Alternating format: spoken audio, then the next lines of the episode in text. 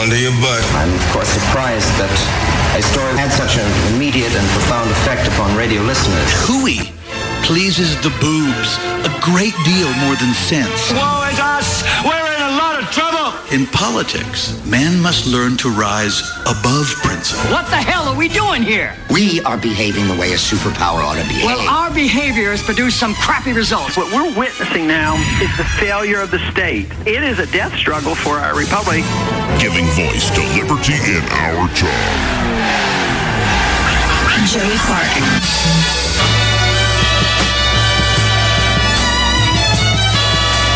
Oh, welcome. Welcome to the Joey Clark Radio Hour. I am in a fantastic mood this evening. This is the album of the day from Tyrone Davis. Song is You Wouldn't Believe, 1972. My roommate Andrew just got in a big shipment of vinyl records. and uh, I'm also in a good mood because ratings came out today. And the ratings showed, I mean, I guess Donald Rumsfeld did the whole unknown knowns and known unknowns. And as far as unknown knowns, you know, things that apparently you know, but you don't know really, they're just built in. And apparently I know what women want. But, so, excuse me, pardon me, but I think women want more Tom Riello. Hey, Tom. he is my guest this evening. How are you? Well, Joey, it is great to be back. And uh, yes, great news. Number one, number one, I hope I don't hurt the ratings, Joey. I, oh, no, I don't I think hope I will. don't tank for you. No, you do radio. You know, You know. I, you know, last night you had the, the wrestling guest uh, on, and, uh, you know, uh, maybe I can pop. Maybe I can pop with the audience. Yeah, but we don't get that instant feedback. I got to wait another three, four months. I know, I and I can't blame it on any particular guest, so you're safe. Plus, I'll take all the blame. And I didn't know you were a big, uh, or as a you said as a kid you Yeah, were a a wrestling kid. fan. Oh, as a kid, I, I I lived and died with it. Saturday morning, Saturday night. You know, then when we got cable in the in the late seventies, you know, Superstation, WTBS, Georgia Championship Wrestling. I'd watched the Florida Championship Wrestling. I was all into it. The magazines. Yeah, when I was over at St. Bede, my mom only let me watch WCW. And now that I've gone back and watched the old WWF at the time, Raws, I see why she wouldn't let my nine year old self watch them. Yeah, he uh, McMahon uh, kind of went a, a little uh, risque, I would say. Yeah, uh, you know, and uh, that, that's kind of when I tuned out. Like, ah, I'm I'm not really into that. Well, and I remember though at St. It had to be fifth grade, sixth grade, fifth grade, and uh, we would come in and talk about Goldberg. Oh, Goldberg did this. Goldberg did. He's still undefeated. The streak continues, and um, out of that, I, people have been perplexed when I say, "Yeah, I love you know reading literature." I, I love quoting, for instance, H.L. Mencken and Oscar Wilde. Those are two of my favorite authors. High political theory. I don't consider myself an expert when it comes to theology, but I'm interested in the topic. I, I like things like that, and then I go, "Oh yeah," and I love professional wrestling. and they look like, "How? Why? How? How'd that happen? How did that happen? But um, you know, as somebody we were talking about and mentioning off air, Jordan Peterson, in one of his lectures, he actually mentions a documentary about Bret Hart, that Bret the Hitman Hart, and he brings up because the lecture was given his on telling story and meta narratives that wrestling is just a very bare bones. Uh, archetypal story, archetypal story where it's built in, good guy, bad guy. Right. There is some obstacle. They want the championship. Each other are the obstacles, and there's going to be some resolution. And it doesn't have to be Shakespeare in order to teach good lesson. Right. I can remember my dad, God rest his soul, saying uh, when I was a kid, he said, "These are the male soap operas," and in a very real sense, he was right. It, it's the good guy, the bad guy. It's uh, chasing the title. Who's going to win? You know, the bad guy is always trying to cheat. The good guy, you know, is always the hero at the end. Comes in and saves the day. And you know, it's funny you were mentioning. Uh, I texted you when you were on the show last night. It was the actually it was the thirty fourth anniversary, not the thirty third, the thirty fourth anniversary of the birth of Hulkamania when he won the title in uh, January twenty third, Madison Square Garden, nineteen eighty four. He beat the Iron Sheik. Poor Bob Backlund was the champion for five and a half years. He he lost to the Iron Sheik in December of eighty three. Arnold Skaaland threw in the towel because Bob Backlund could, I mean, just did not have the the the moxie that this you know Hulk Hogan character had.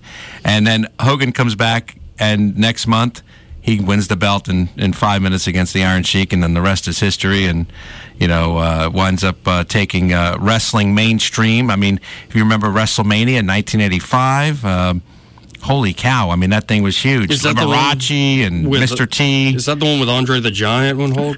Well, no, no, that was that was two years later. That was WrestleMania three at the uh, Silverdome in, in Pontiac, Michigan. Yeah. When uh, you know, it's so funny because the thing about wrestling is they would they would never really talk about the past. You know, they, they acted like, oh my, this battle against Hulk Hogan and Andre the Giant, never before can they, you know, can Hogan slam Andre? And meanwhile, you know, 19, 1980 they had wrestled at Shea Stadium. They had wrestled most multiple times.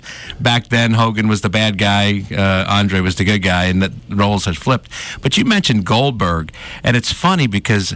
I, I, I love storytelling, Yes. and, and, you know, and you mentioned Jordan Peterson, and he's right. You know, wrestling is this primordial storytelling. You know, you know the the big guy's going to come in and save the day.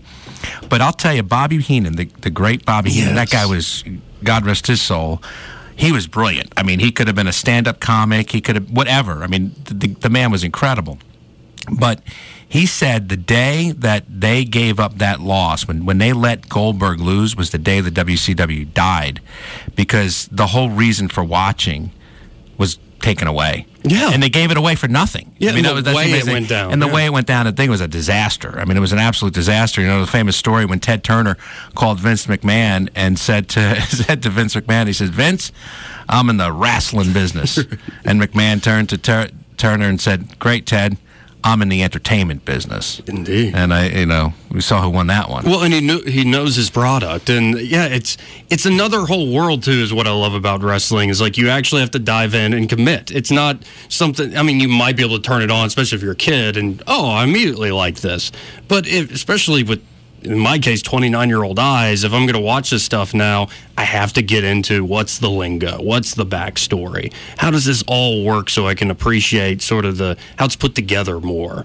Um, there's one great story, Edge and Christian, uh, the podcast that, that reeks of awesomeness. Um, they did a, a episode called Anatomy of a Match, and they had on Mick Foley or Mankind and Shawn Michaels, and they said they did this one move that hooked that average viewers didn't even recognize. But to the professionals in the back, they wanted to trick and hook them. So they knew that Mick Foley was kind of lazy at times. He wouldn't hit his spots. And they also knew that Shawn was a hothead. HBK would, eh, his temper would flare and he'd go off on somebody in ring and actually start punching people. So they had this setup where it looks like Shawn's going to do a backflip off the top rope and hit Mick Foley, and Mick Foley just walks off and Shawn Michaels gets all mad and starts fighting them and punching them, leads to this great thing where they flip out of the ring, I believe. And everybody thought it was real in the back room. All the other wrestlers are like, and then 10 years later, they go, Yeah, we got you guys.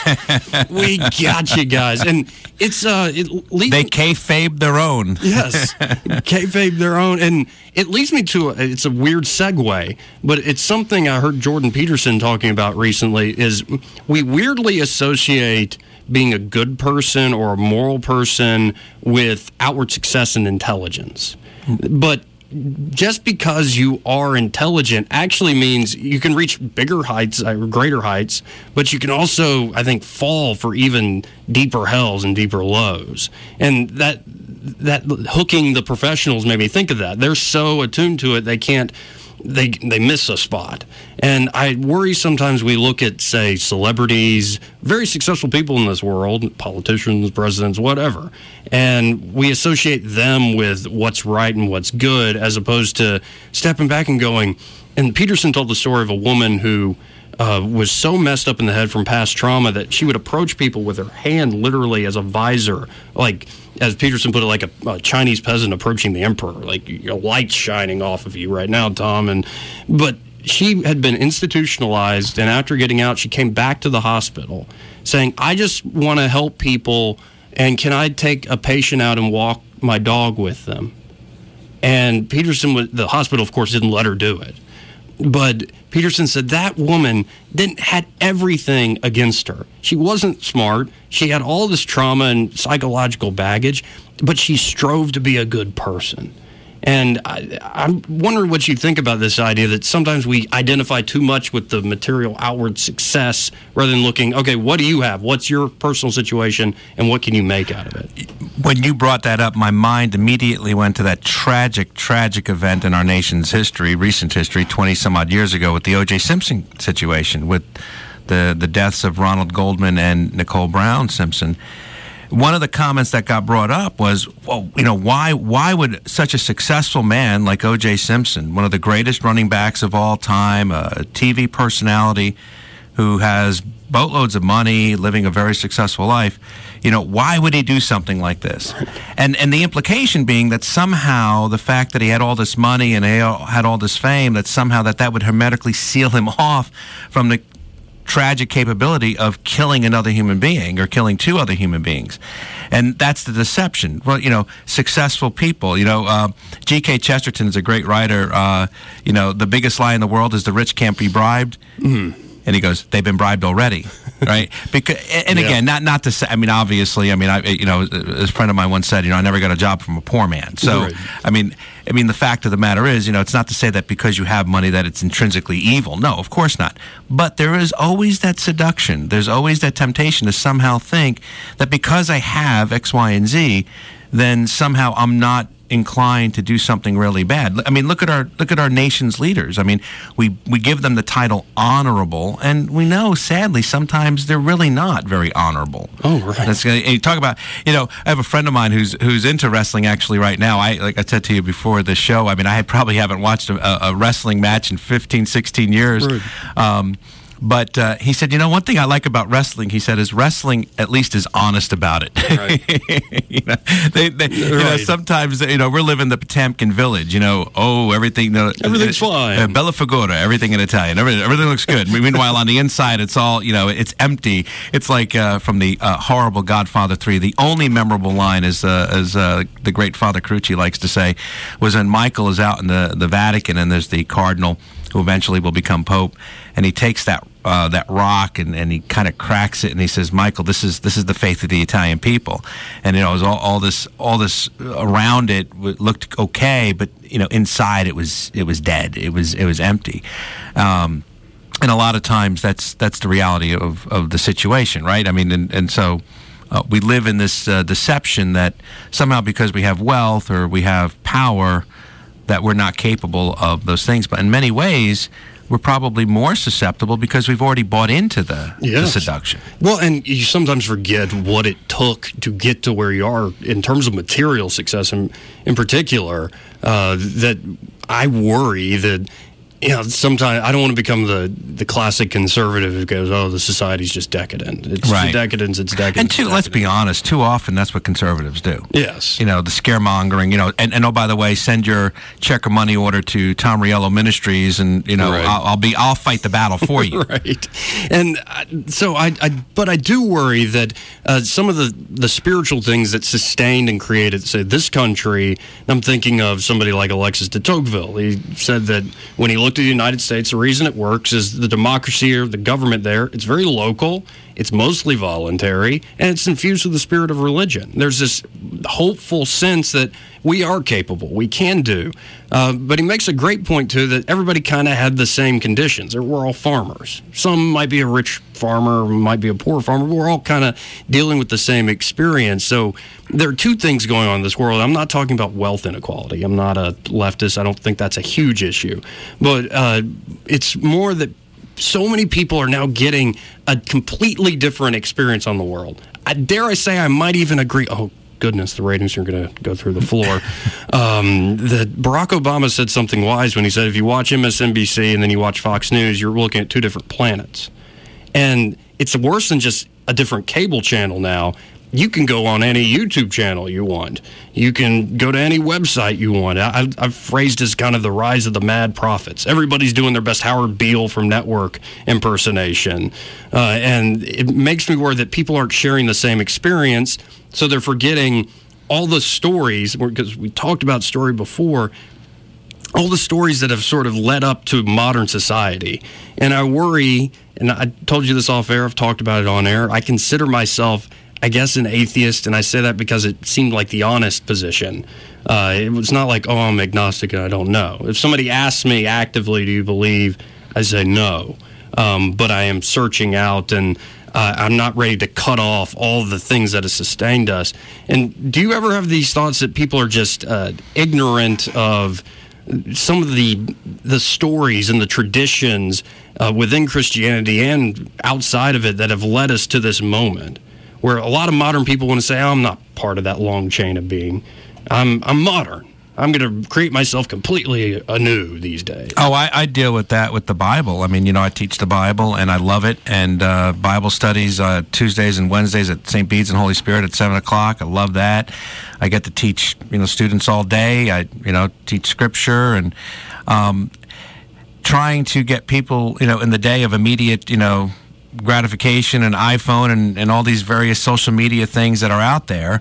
Uh, that a story that you know is composed, you know, you know, uh, the Old Testament goes back what you know six thousand years yeah. recorded history, Abraham, you know, and whatnot, and and um, um, Moses and David, and, and and then of course Jesus. And how, how, could these stories have any relevance to our life today? Don't you know?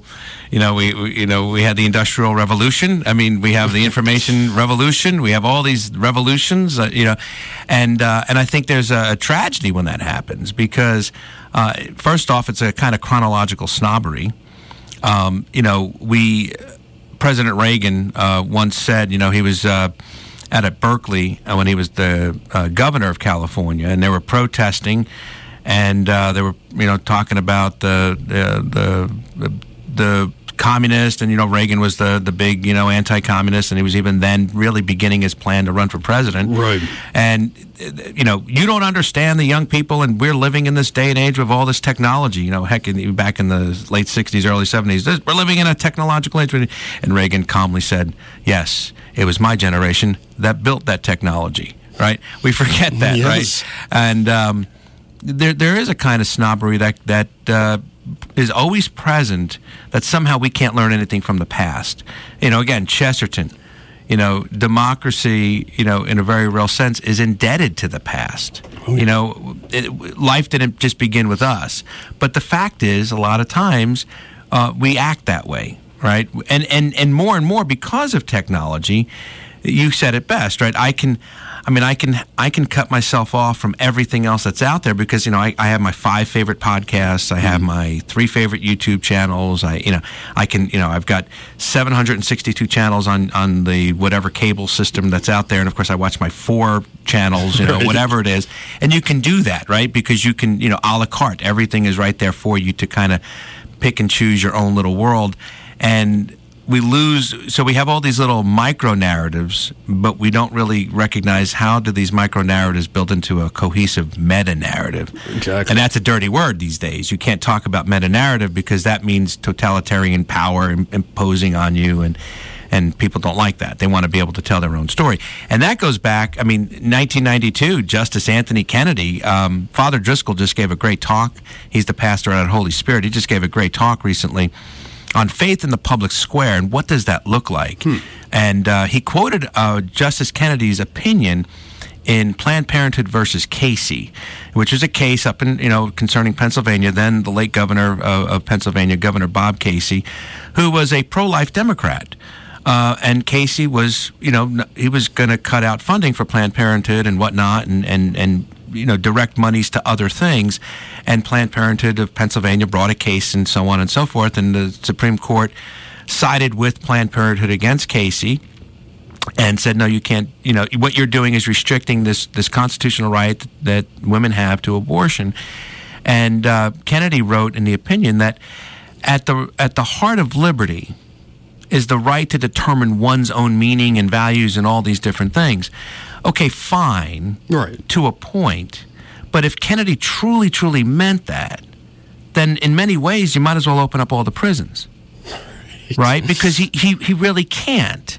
Because on some level, there has to be a common agreed objective reality that kind of says, it kind of imposes itself on us and says, no, you, you, know, your meaning of reality may be this, but, you know, as the late mayor of New York City, Ed Koch, once said, the right for me to throw my fist in the air stops at the tip of your nose. Yes. You know, I may want to flail my hand, but I can't hit you, you know, and. Uh, sometimes we get so subjective we forget about the objective, and there's always that tension. I mean, we always have to be honest about that, but um, we, we, lose that in our culture. Well, I, I think also people do get in that mindset of anything I, I, weave in terms of my subjective experience is true. Now, I don't want to deny people their personal experience, but I've been in, in that boat, and what shook me out of it uh, was meeting people that were more subjective than I. And like, you really don't want to become like the protagonist of crime and punishment. The only thing stopping me from murdering somebody is my own cowardice. I mean, that's a terrible place. These are just rules externally. But I met this one woman. Um, and for some reason, it was when 2014 when ISIS was in the news and they had just, you know, in their Toyota trucks and seized some American military equipment from the Iraqis. The Iraqis run and flee. They take um, Ramadi. I think they they take Mosul. And I'm talking about this with a few folks, and this one woman pipes up and goes, "Well, I choose just to not accept that ISIS exists." oh, what? Like I didn't want to just like talk down to her. I wanted to hear her out because that's kind of an interesting statement. She goes, "Well, really, I choose what is real and what I choose to believe in and what I'm going to worry about. And they, as far as I'm concerned, they don't exist. Like what in the world? And and that's what I worry about with some folks. There is this." a real objective world out there. I, I do have a strong conviction in that. But where it does get complicated and where there is that tension is the objective world is incredibly complicated right. and complex. So there are a lot of interpretations. There are a lot of different ways to represent, I think, things that are very, very uh, true. It's just a matter of saying, okay, what are the standards by which we're going to discern what is true or not? And it leads me to a discussion. Again, I, I said I'm an atheist, but I look at people like Richard Dawkins. I look at people like Sam Harris. I find them interesting, especially in their, their fields of expertise in the sciences, but I just listen to him and find it so lacking. The one guy I did like was Hitchens. Now, he very much said he's an anti theist, and I'm not one. And he got a little too. His, the, his polemical style is uh, is a little much entertaining, but not always charitable. But uh, there's this one talk where Hitchens is sitting down with Daniel Dennett, Sam Harris, and Richard Dawkins, and he, he looks at him and he goes, You know, the one thing I worry about that we're not doing well enough is the transcendent, is the numinous. And I think that was Hitchens' background, loving the the myths, or not the myths, the hymns in the Anglican Church. You know, some of the Anglican Church might say are myths. Uh, Henry VIII's own maid. uh, but he said he remembered how much he loved the hymns when he was a child. He was very much a, a, a scholar when it came to poetry and and the inspired poetry of his time. And he was really touching on something that you uh, texted me about the other night. Uh, I had 84 in. And he said, Joey, now this is just what I believe. It's what I have faith in. I don't know it. And you texted me, faith is a type of knowledge. Mm. And it made me, and I can think back a few years ago, I would have said, What? Really? No. That's what you know something or you believe in something. But I started thinking of it in terms of I think the most important things in our lives are things we can't prove, and they're often found in narrative. And so when you read, say, a, a poem, let's pick a, an atheist who was upset about being one. He was uh, sad, W.H. Auden. And he talked about, you know, when I look up at, at the stars, as far as I can tell, for all they care, I can go to hell. But he leads on to saying, if if equal affection cannot be, let the more loving one be me. That if I still want to exude this love, I still want to uh, come out of this tradition of finding what is transcendent, what I don't quite understand about myself. So let's go back to that sort of faith is a type of knowledge and how much of I think it plays a pivotal role in our lives, but what were you getting at when you texted me that simple phrase? Well, I think one of the most important things about faith is we on some level we have to demystify it because I think what most people do with faith is they equivocate it, and so faith is a flat word that always refers to religious belief, hmm. and that's not true. Okay. Um, you just talked about, you know, say uh, the the love of a mother, right? I mean, how do I know that my mother loves me? Well, I I can't empirically prove that. You know, one of the problems of the Dawkins and Harris narrative is this this scientism, right? I, I, will not believe X, Y, and Z. I can't know anything unless I can empirically prove it. And philosophers call that empiricism, right? It, has got to be testable and observable.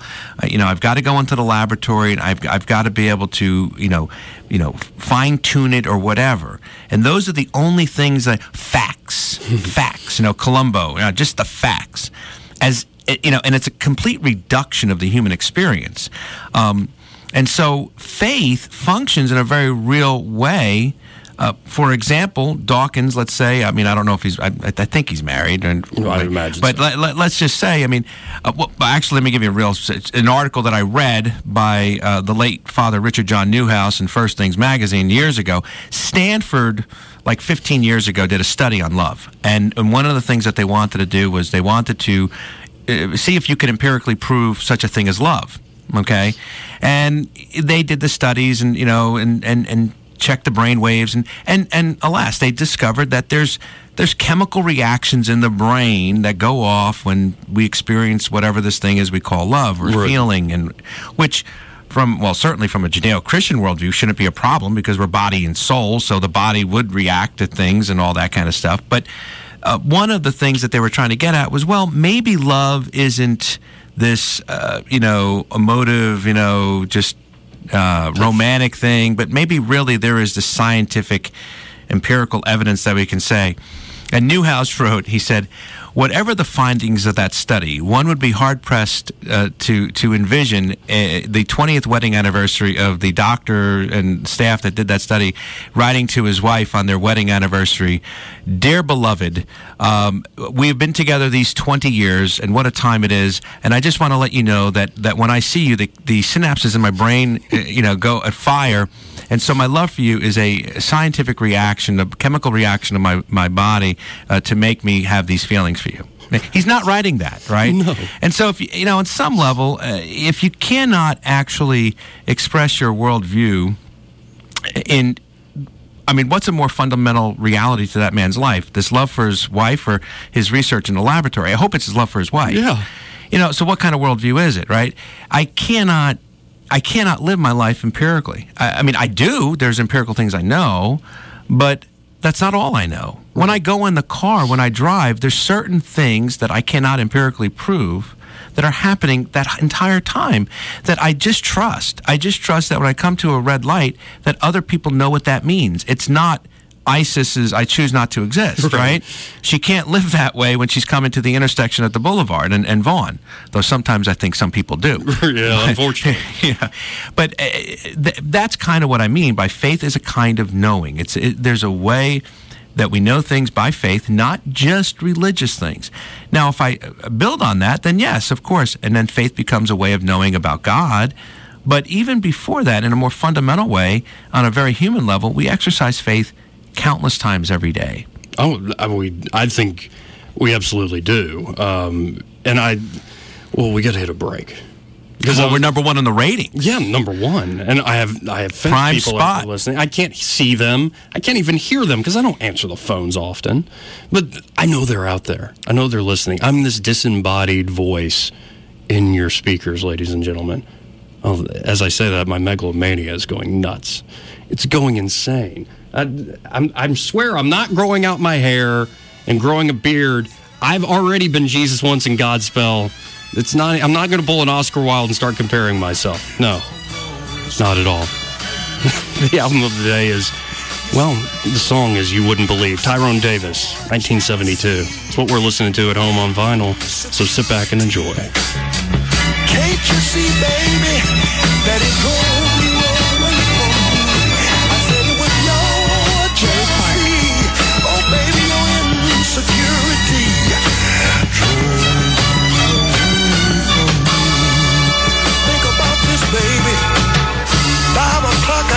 job.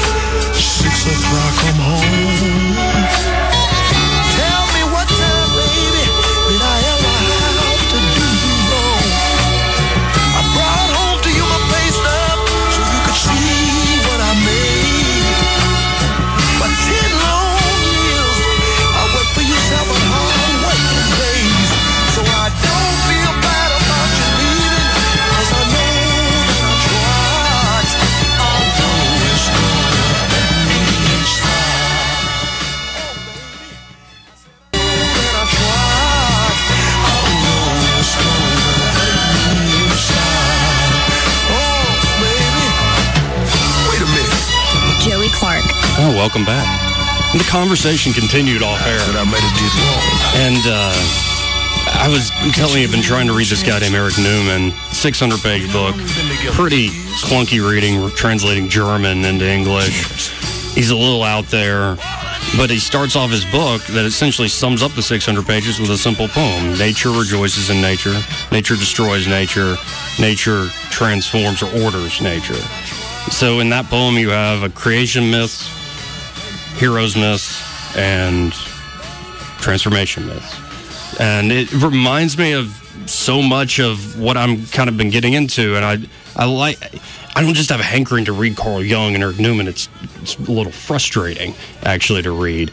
But it's more like, okay, Joe, you have this idea that what you need to do is study meta narrative, study how we tell stories, mm-hmm. where, how do we get truth, so to speak, out of stories. And I, I think the stories that we tell and how I would define faith, even as somebody who doesn't say, oh, a particular religious faith, as your identity. Where did you come from? Um, and who are you around? Who do you love? And where, well, it's more getting into hope. Where do you want to go? Uh, but it, in particular, if you're trying to understand where you come from, it can't stop. And we spoke to this earlier. It can't stop at my immediate family, my parents and my brothers and sisters, my grandparents. And it can't even be defined by just, oh, I went to ancestry.com and I'm related Right. to Henry VIII. It has to be what are the stories that have shaped society profoundly? And there's something that I didn't understand. I kind of got it and I just accepted it on faith. Um, that Faustin Weber told me when I was a senior at Catholic. Uh, he said that it's cool that you're reading existentialism, like Nietzsche and Sartre and all these guys, but uh, all that stuff is not possible unless you have the history of Christianity, you have the Bible in particular, and if you really want to understand those guys, you must understand the thousands of years before. And so I kind of I go, oh yeah, okay, yeah, you're probably right.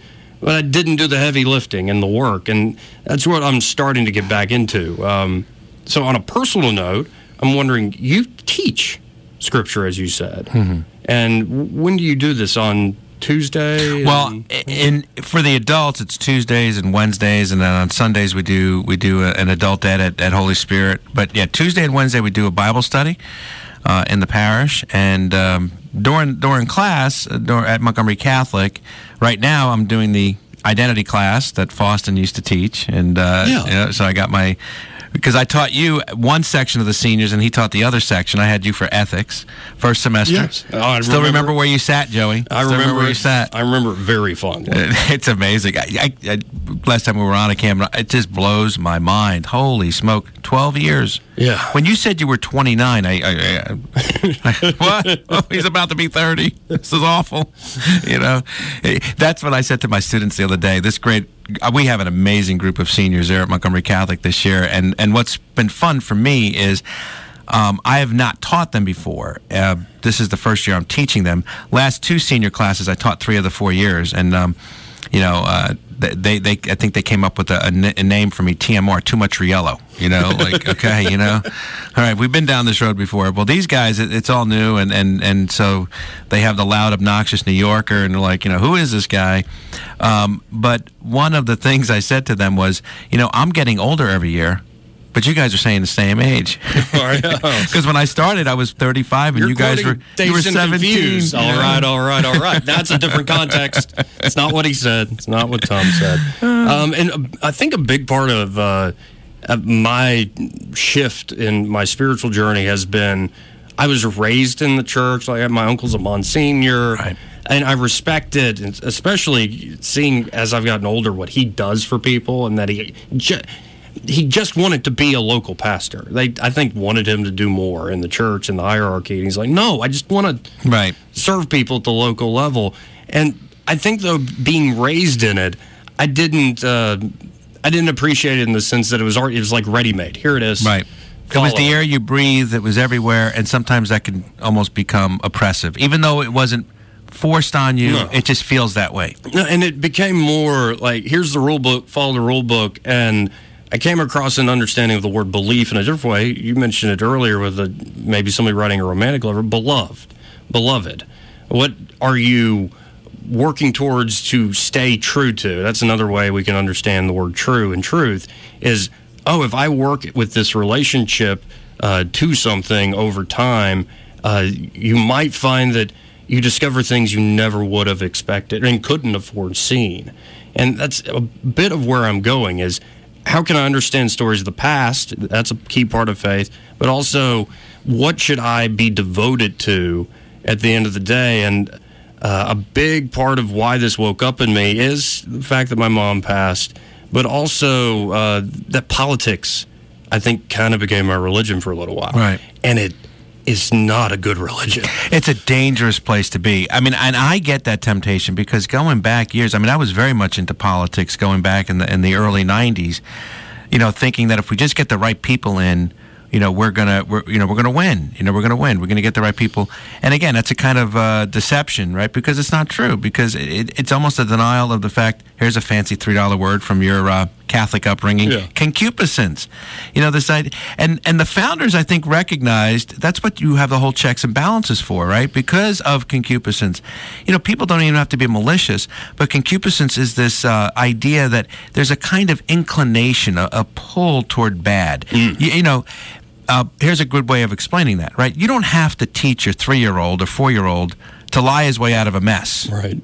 Uh, uh, You know, you, no one, no parent sits down with their, now. Listen, when I bake these cookies, and I tell you don't eat them until dinner time, you know, you sneak one off. You don't need to tell them to do that. Uh, There's a well, where does that come from? Well, we say it's it, th- th- there's a there's a kind of inclination that we have toward not necessarily doing the right thing, and there's a variety of reasons for that. Sometimes it's malice.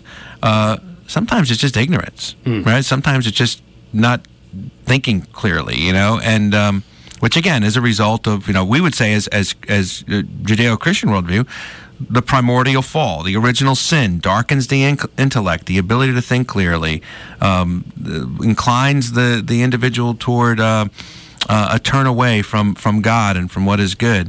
Um, and you know the, story idea. Here's something, uh, and there's a book. Um, called Tattoos of the Heart. And Father Victor Ingles, who's an amazing vocations director for the Archdiocese of Mobile, uh, he gave me the book uh, a couple of years ago, and it was fascinating because this priest works with a lot of young men in the inner city of Los Angeles in the gangs. That's why it's called Tattoos of the Heart.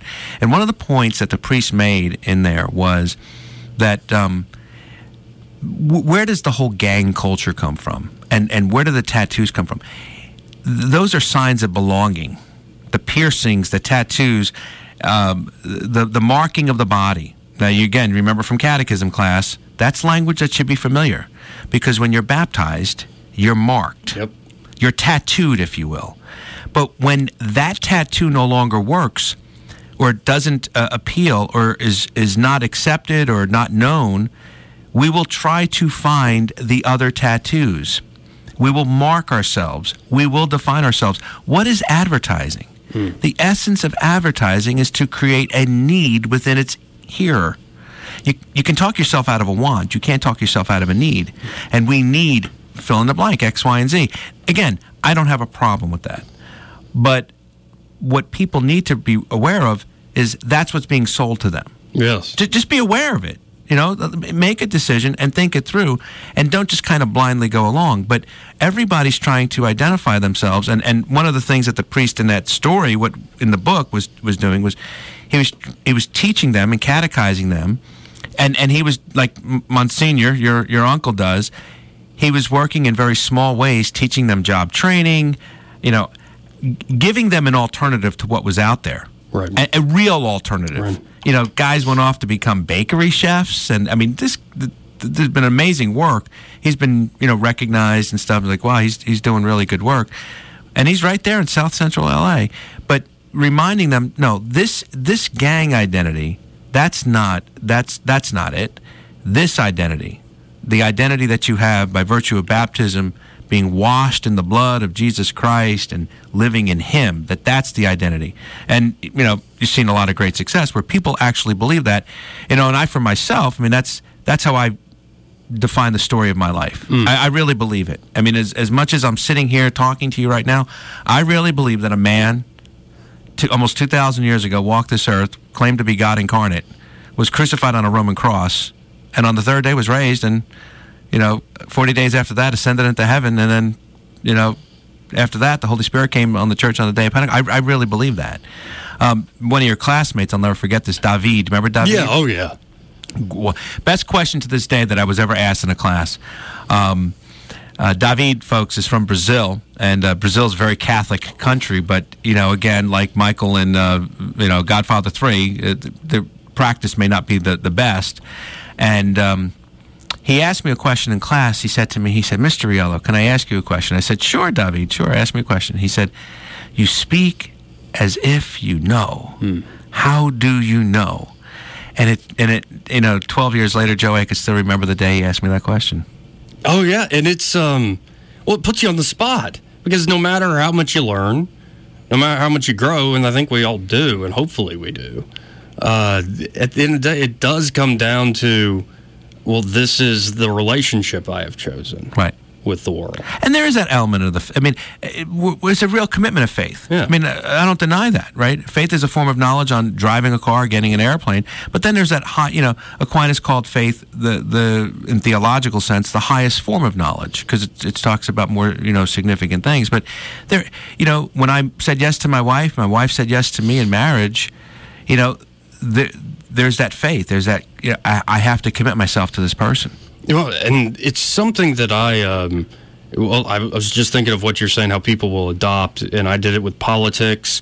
Um, you can, I think, fall into it, especially those who find success early, like material stuff. I got this great car, and I've got great food, and you know, because I'm rich, uh, women or men are surrounding me, or uh, people can get lost in so many blind alleys that might sustain them for a little while, like fool themselves for a little while, and then they fall back down to earth. And it's even a, a, a tougher uh, way. To, it's even tougher to pick yourself up. You're like, okay, what's next after that? And it reminds, reminds me of um, I've been reading Carl Jung's Modern Man in Search of a Soul, and one of the parts that really spoke to me is he was taking this idea. It's the famous Nietzsche quote: "God is dead, and we have killed him." Right. I've seen people quote that as like, "Yeah, Nietzsche was standing victorious, like conquered the vanquish," and he was. I mean, he wrote a book called The Antichrist. He wasn't like a fan, but uh, to put it mildly. But when he's saying that, he's very, very sad. It's like the ultimate tragedy. This thing that has sustained our culture is it's kind of been undone by all sorts of people, and there are a lot of culprits. Well, he's kind of mocking the Enlightenment, like yeah. Kant, and and uh, yeah, we, have kind of done away with any any any need for God, but.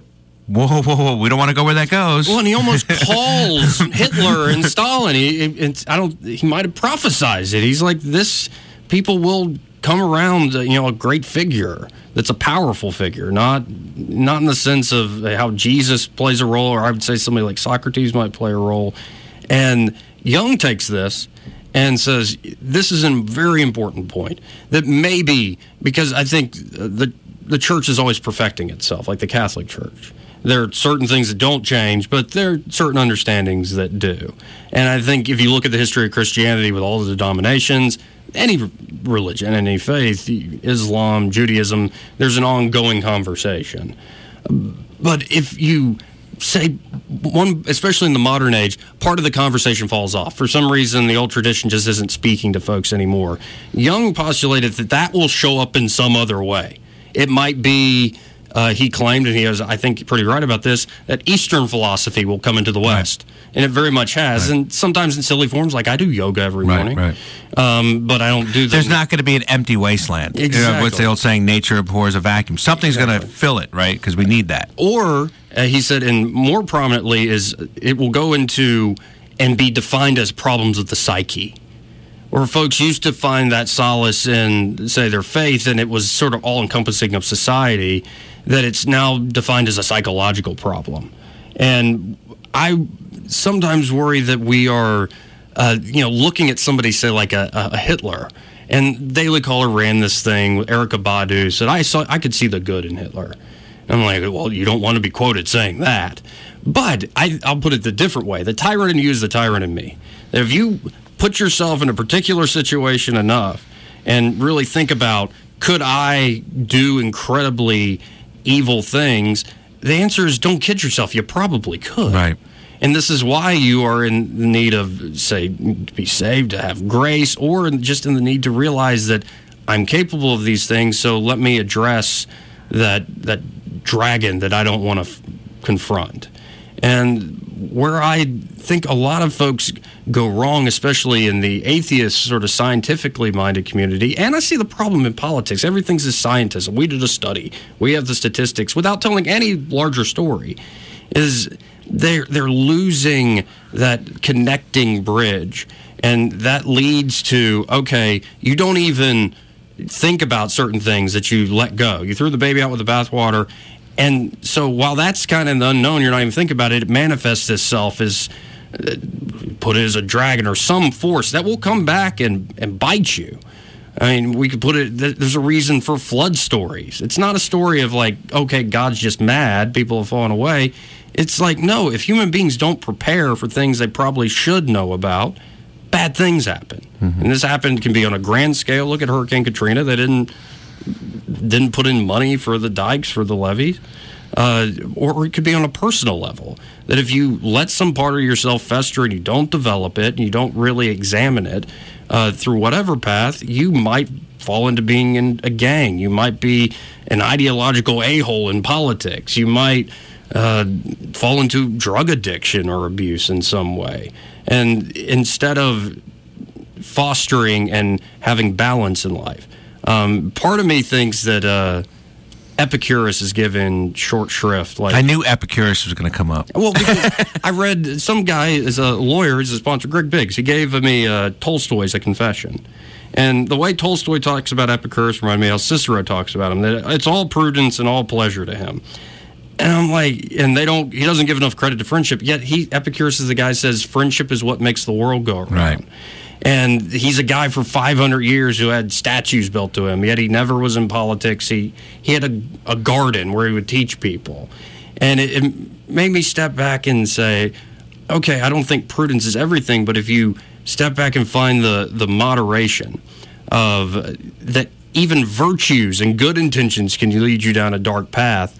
Um, and to give a quick example, man, we're uh, out of time. Uh, I think it's an old Shiite Muslim uh, understanding. I got this from Joseph Campbell of why Satan fell. Satan loved God the most. And when God creates human beings and tells all the angels, well, don't just bow to me, love them too, Satan's the one who goes, no, I love you. And he refuses to bow. And his love, which is well intentioned, consumes him. It's not that he wanted his own kingdom, it's that he only wanted to love God and he couldn't learn to love God. No, we got to come back. I got to come back on and talk about what Archbishop Sheen had to say about about the fall. okay, yeah, and I, I, hate to drop that with 30 seconds left, but uh, we need more than an hour. No, yeah, and I want to come on a Tuesday or Wednesday night. That's what I was leading to. Bring up you teach. That'd be like great. stop by um, because I am serious that this is a, a journey, and I can't let things fester.